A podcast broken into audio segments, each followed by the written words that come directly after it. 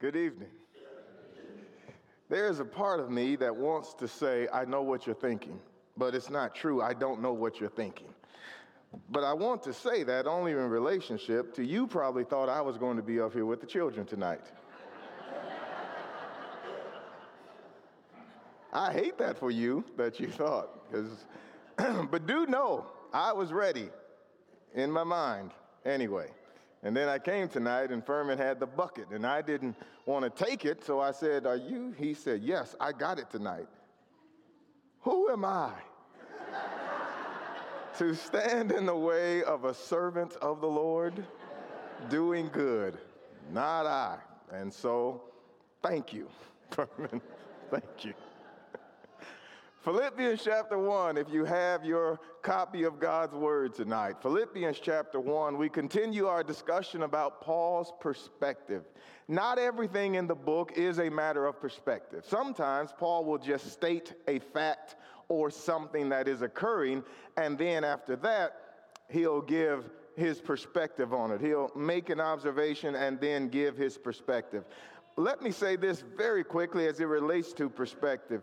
Circumstances don't determine perspective. At the very least, they shouldn't. Now, some people don't realize this, and that's why their perspective changes like the weather. Every set of circumstance brings on a new perspective. And so when things are great, they're great. When things are bad, they are anything but great. Circumstances are not supposed to determine our perspective the processing of the world, people, events, and circumstances through a spiritual filter and lens, that is what determines perspective. The Apostle Paul in 2 Corinthians 4 16 to 18 would refer to it as seeing the unseen.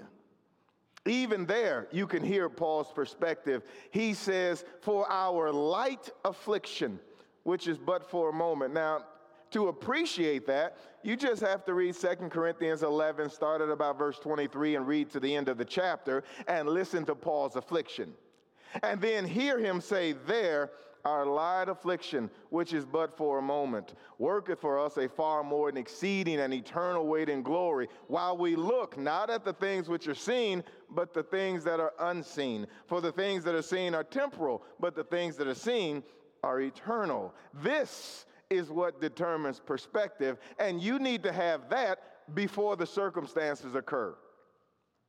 Every time we read the book of Philippians, Paul is in prison.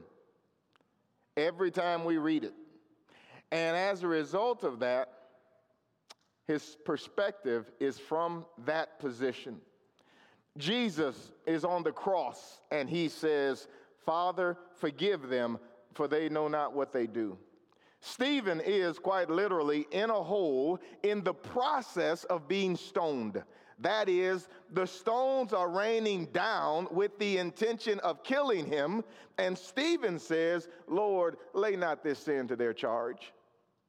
That's perspective.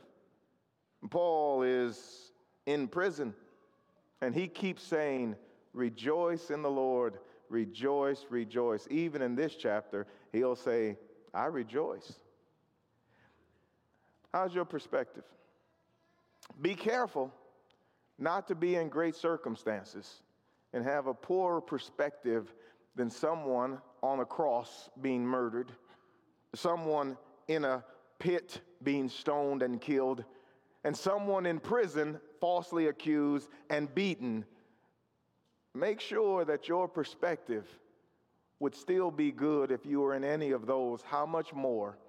if you and I find ourselves, well, with a flat tire or something inconvenient like that. Philippians chapter 1, Paul's perspective. Three things in this chapter we'll note this evening relative to Paul's perspective, and he just addresses them. The first one is preachers and their preaching. And it only stands to reason that a preacher would have a perspective on preaching and preachers, and Paul does. He lists three motivations that these, these particular preachers have, and then later he'll give his perspective on them. Let's note, first of all, that Paul acknowledges and is aware that false teaching exists. Verse number 15. He says, Some, to be sure, are preaching Christ, even of envy and strife. There are false teachers in Paul's day.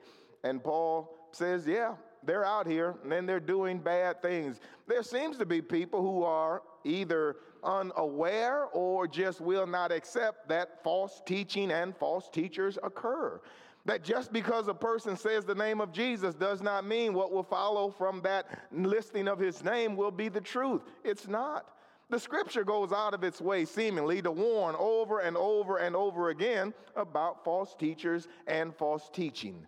Jesus does it in Matthew chapter 7, verses 15 to 20. Our Lord says, Beware of false prophets. They come to you in sheep's clothing, but inwardly they're ravening wolves. Paul warned Galatians chapter 1, verses 6 through 9 I marvel that you're so soon removed from him that called you into the grace of Christ unto another gospel, which is not another, but there are some that pervert the gospel of Jesus.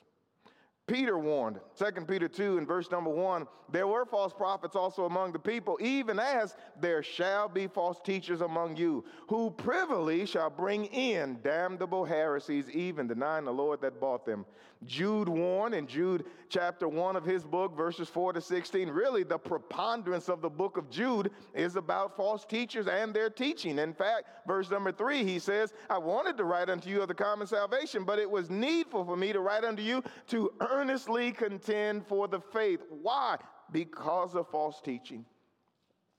Now, we should note with regards to false teaching, it is not simply the dissemination of error. Well, now, certainly it can include that. But with regards to false teaching, their identification is known both by their character and the content of their preaching. And thus you have the preacher is false and the preaching is false. Listen to all of those examples, and what you find is both the character of the individual and the message were false.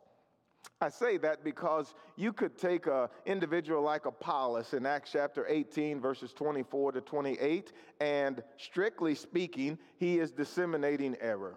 Well, that's true. He, he is not. He does not know fully yet. But Aquila and Priscilla will take him to the side and they will teach him the way more perfectly. But I don't know a person in the world who would call Apollos a false teacher because it's both the character and the message. And all of those warnings are about that. The individuals that Paul is talking about, their character and their message is wrong. Turn over to chapter 3 and notice what he says later in the book about them. In chapter 3 and verse number 18, he says, For many walk of whom I have often told you, and now tell you, even weeping, that they are enemies of the cross of Christ, whose end is destruction, whose God is their bellies or appetite, whose glory is their shame, who set their minds on earthly things. Those are the individuals that the Apostle Paul has in mind when he says these things in chapter 1 the sad side of error and why the apostles and prophets are so opposed to it and so withstanding is because error puts man into bondage. It ties him, chains him to man and human tradition, to error. It ultimately dooms his soul. That's what it does. Galatians 1 6 to 9. You're leaving Christ, you're being bound to someone else. Conversely, John 8 31 32, the truth sets us free. It's that framework that has the apostles and prophets so opposed to these individuals who are the enemies of the Christ and his cross. And Paul is sitting in prison and he knows that their motives are not right. He says of them, Some preach Christ even of envy jealousy, spite, ill will. Put that together in your mind, if you will. Preaching Christ from envy. Preaching Christ from jealousy, preaching Christ from ill will. How would you even do that? But that is the nature of what's happening.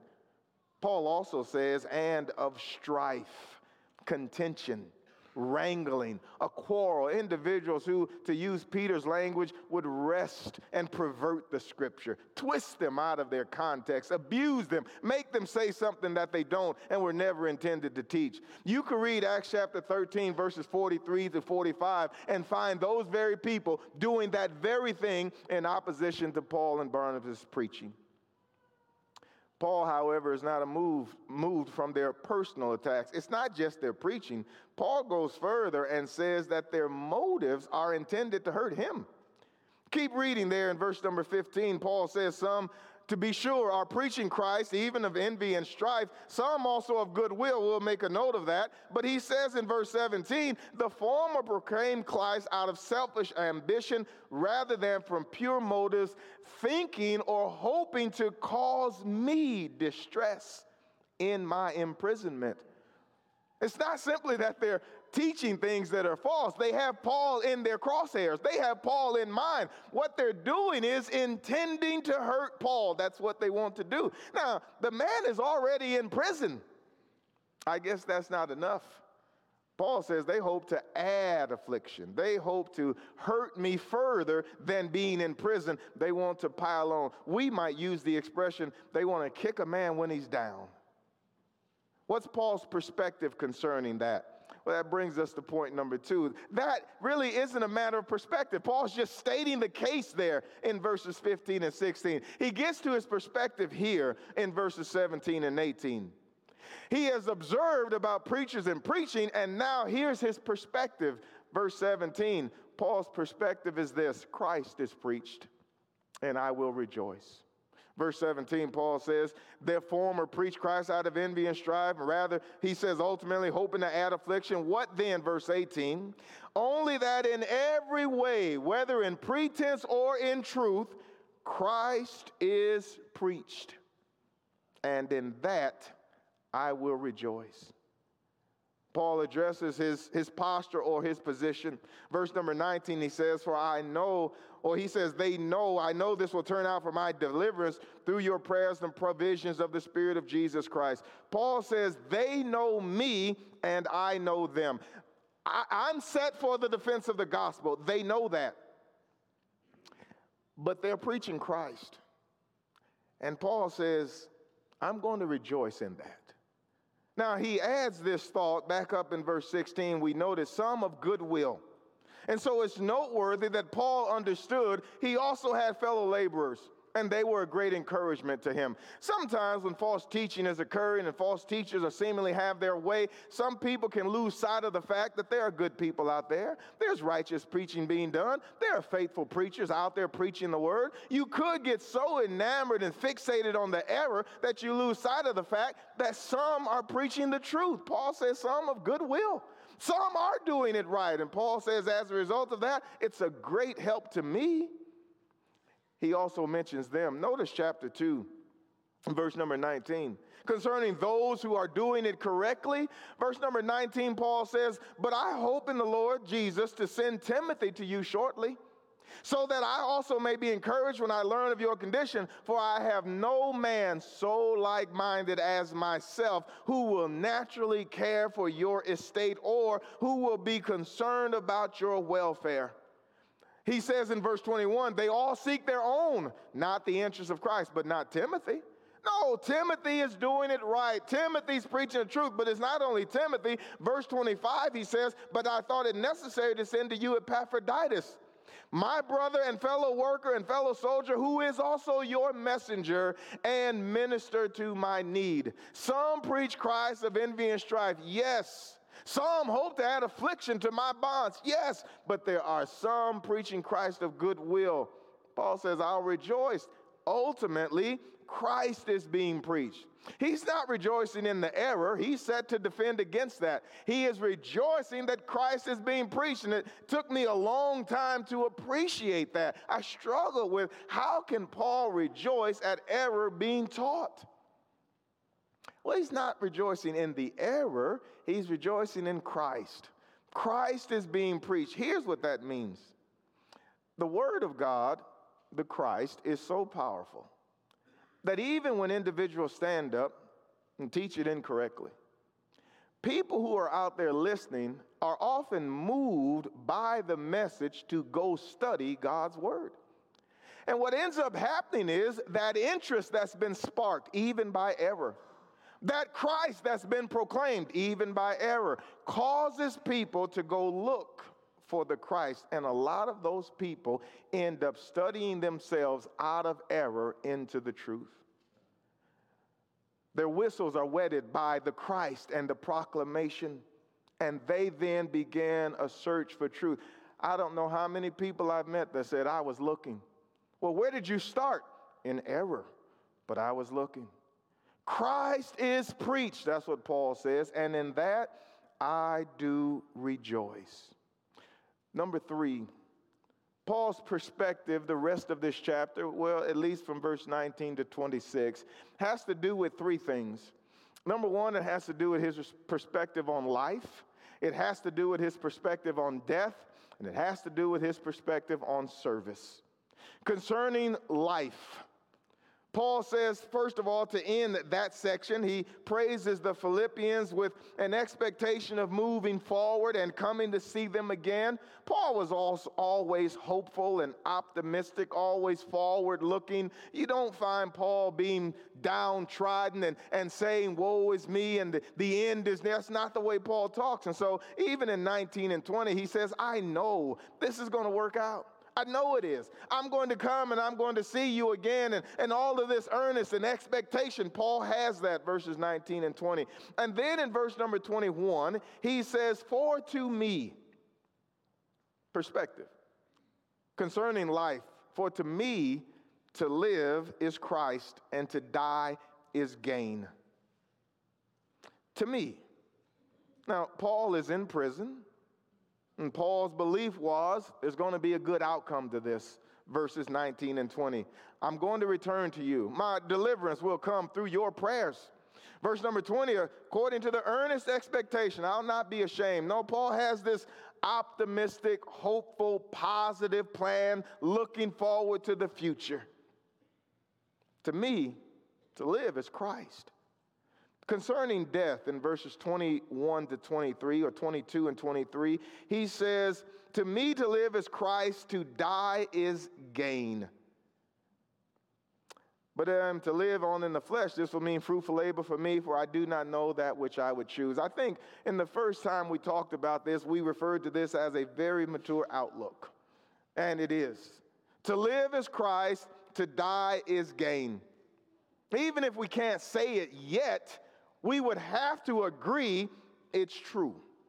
Uh, I might not be there yet. I might not say, well, you know, death would be better for me. That might be the case. Maybe I haven't matured to that. Maybe I haven't learned that. Maybe I don't really live and believe that just yet. Paul did. To me, now, living is Christ because he will be preached because souls will be saved, because he will be glorified. However, to die is gain. And the reason that's true is really simple. And again, even if I don't believe it or feel it, I'd have to admit it's actually true for these reasons. Heaven is a better place than earth, it just is. Eternity is better than the temporal. The spirit is better than the flesh. Rest is better than labor. No more tears, pain, sorrow, suffering is better than tears, pain, sorrow, and suffering. Being at home with God is better than being in this body apart from God. The destination is better than the journey. There's no way I could say, even if I didn't feel it, think it, there's no way I couldn't admit in every metric, in every measurable yes. All of that's better, and the only way to get there is death. And so then death is better. Paul's not wrong when he says that. But Paul's perspective continues, not just about life and not just about death. He gives us some more insight into this dichotomy of life and death. The reason he would say, I'm in a strait, I'm actually between these two. We might say, I'm between a rock and a hard place having a desire to depart and to be with Christ, which is far better. But then Paul pivots and says something else, and it has to do with his service to the brethren. Begin in verse number 24 and note what he says. Yet to remain in the flesh is more necessary or needful for you. Convinced of this, I know that I will remain and continue with you all. Why? For your progress and joy in the faith, so that your proud confidence in me may abound in Christ Jesus through my coming to you again. Death is better for me on a personal level, Paul would say. My staying and living and serving is better for you. Unlike many people, Paul's position is my better, dying, can wait because my living is better for you. My continuance with you all for your furtherance of joy and faith. The long and the short of it is this Paul understood his benefit to the lives of others. He was insightful enough to know he meant something. And it tells us of the significance of him and his service. Hopefully, it tells us something about ourselves. Your presence matters, your life matters. You benefit others, you bless others. One of the consequences of the wrong or a poor perspective is you begin to feel like none of that's true. You begin to question your significance. Do I matter here?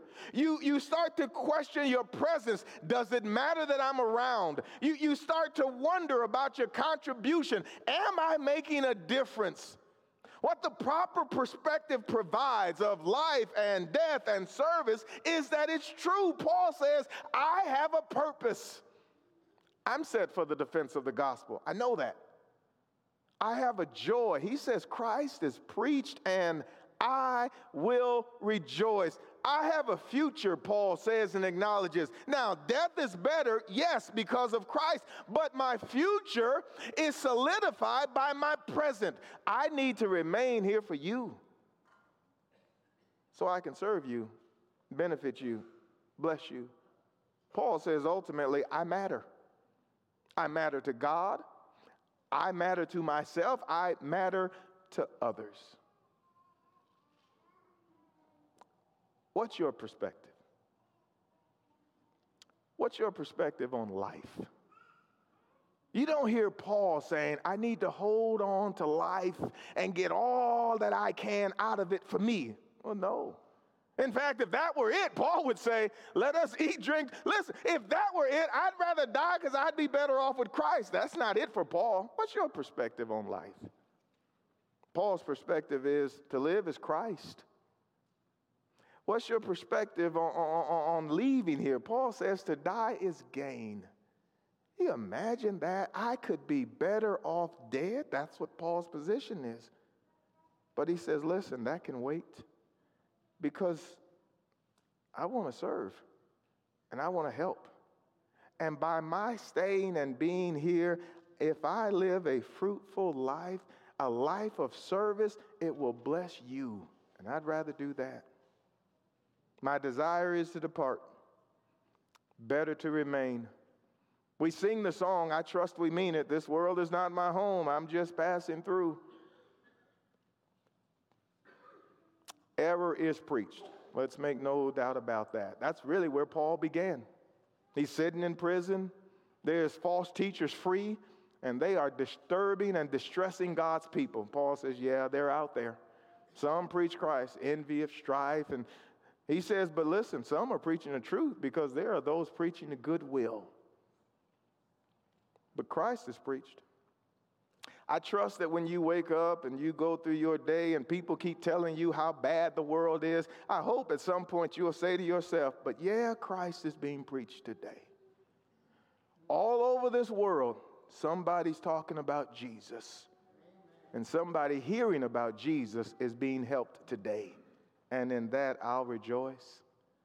Death is better to me, Paul says, leads me to Christ, leads me to heaven, leads me to rest and freedom from sorrow, pain, and woe. But life is better for you. Better for me to remain and serve.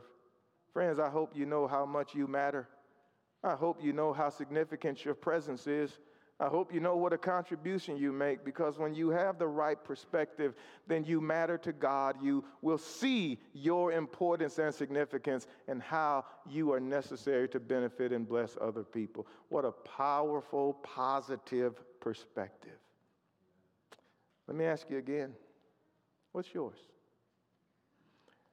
Well, you should begin with the perspective of your need for Jesus. If where you sit and you are without our Lord, that should be the primary perspective in your life. What you need in your life, rather, who you need in your life, is Jesus, our Lord and our Savior. Let Him be yours this evening. Would you believe that Jesus Christ is the Son of God? John 8 24, Jesus said, If you believe not that I am, I know if you have a King James version of the Bible, the word he is right after am, and it's italicized for a reason. It's not there. Jesus is not saying you believe that I am He. No, what He is saying is if you believe that I am, what He is saying is you need to believe that I am divine, that I am the divine nature in a body. Colossians 2 9 and 10. You need to believe that. You need to allow that belief to move you to repentance, to change your heart, to change your mind, and come to Jesus. Confess the name of Christ and be immersed in water for the forgiveness of your sins, and God through Jesus will save you. And friends, you can then rejoice always. And again, I say rejoice. Circumstances sometimes will be difficult, but circumstances don't determine perspective, they simply reveal the perspective. I hope ours will be like the Apostle Paul's not a Christian, we invite you to come one, become one tonight. And if you are one and in need of our prayers, we invite you to come if we can help in any way as we stand and as we sing.